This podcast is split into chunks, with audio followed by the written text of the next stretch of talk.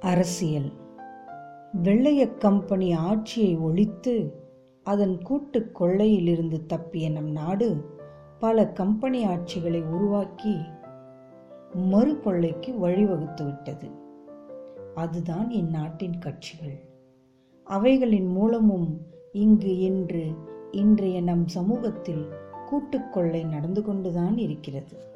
எந்த கட்சியில் உள்ள ஒவ்வொருவரும் கட்சிக்காக உழைத்தேன் தன் தலைவனுக்காக உழைத்தேன் என்று சொல்லுகிறார்களே தவிர நாட்டுக்காக உழைத்தேன் நாட்டு மக்களுக்காக உழைத்தேன் என்று சொல்லுவதில்லை. ஆகவே கட்சிகளால் நாட்டுக்கு எந்தவித நன்மையும் இல்லை. கட்சிகள் என்றாலே போட்டி மனப்பான்மை உருவாகும். போட்டி வந்துவிட்டாலேயே தான் ஏமாற்றி மற்றவரை வெற்றி பெறுவதில் சுயநலம் இருக்குமே தவிர பொதுநலம் இருக்காது. இரண்டு கூட்டம் இரண்டு கட்சிகள் மோதுகிறது என்றாலே அது சண்டைதான் போர்தான் யுத்தம்தான். ஆகவே இது ஜனநாயகம் ஆகாது. இது ஒரு முடிசூடா மன்னராட்சியே. ஜனநாயகம் என்பது நாட்டில் உள்ள மக்கள் யாவரும் ஒருமனதாக ஒப்புக்கொண்டு ஆள்வது. பாதி பேர் விரும்பி மீதி பேர் மறுத்தால் இது எப்படி ஜனநாயகமாகும்?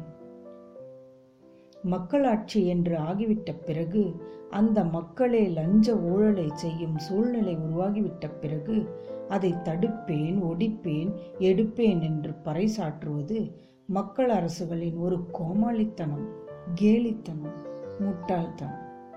மக்களாட்சி என்றதும் லஞ்ச ஊழலும் சேர்ந்தே பிரசவித்து விடுகிறது. மக்களாட்சி தத்துவத்தின் ஒரு அங்கம் லஞ்ச ஊழல். மக்களாட்சி தத்துவத்தை பற்றி சிந்தித்தவர்கள் அதன் பின்னால் ஒட்டி ஒளிந்து கிடந்த லஞ்ச ஊழலை பற்றி காண தவறிவிட்டார்கள்.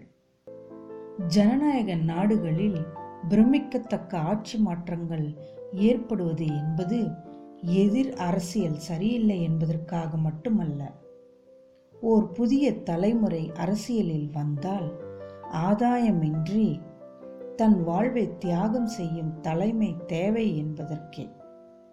ஒரு கட்சியில் உள்ளவர்கள் மக்களுக்காக உழைத்து உழைத்து முன்னுக்கு வரவில்லை. மக்களுடைய சொத்துக்களை சுரண்டி சுரண்டியே முன்னுக்கு வருகிறார்கள். ஈசல் பூச்சிகள் போல இங்கே கட்சிகள் வந்ததாலே மக்கள் கொடுமையும் ஓயவில்லை அடிக்கும் கொள்ளையும் ஓயவில்லை. மக்கள் வாழ வழி சொல்லுங்கள் என்றால் மக்களாட்சி குடியாட்சி சுயஆட்சி ஜனநாயகம் சுதந்திரம் சோசியலிசம் என்று சொல்லிக் கொண்டிருப்பதால் மட்டும் மக்கள் வாழ்ந்துவிட முடியாது. அவர்களை வாழ வைக்க உடனடியாக வழிவகுத்தாக வேண்டும். அரசியல் கட்சிகள் சந்தர்ப்பவாத இயக்கங்கள் அவைகளுக்குள் நிரந்தர பகையும் இல்லை உறவும் இல்லை. பலமுள்ளவர்களிடம் சேருவதும் பலமில்லாதவர்களிடமிருந்து சரிவதும் பதவிகள் பறிப்போகாமல் தக்க வைத்துக் கொள்ள அவர்கள் கையாளும் செயல்கள். இங்கே மக்கள் படுகின்ற வேதனை இந்த நாட்டுக்கு மாபெரும் சோதனை.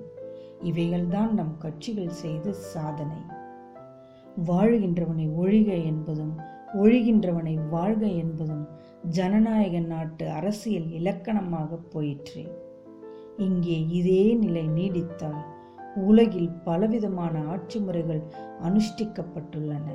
அவைகளில் மக்களாட்சி ஒன்றுதான். மிகவும் வலுவிழந்த மக்களுக்கு சரியான பயனளிக்காத மோசமான ஆட்சி முறையாக திகழும். இதில்தான் தீயவர்களும் தெளிவில்லாதவர்களும் ஆண்டனர். நல்ல மக்களை ஆட்டி படைத்தனர். நாட்டை நாசப்படுத்தினர் என்று நாளைய சரித்திரம் எழுதப்படும்.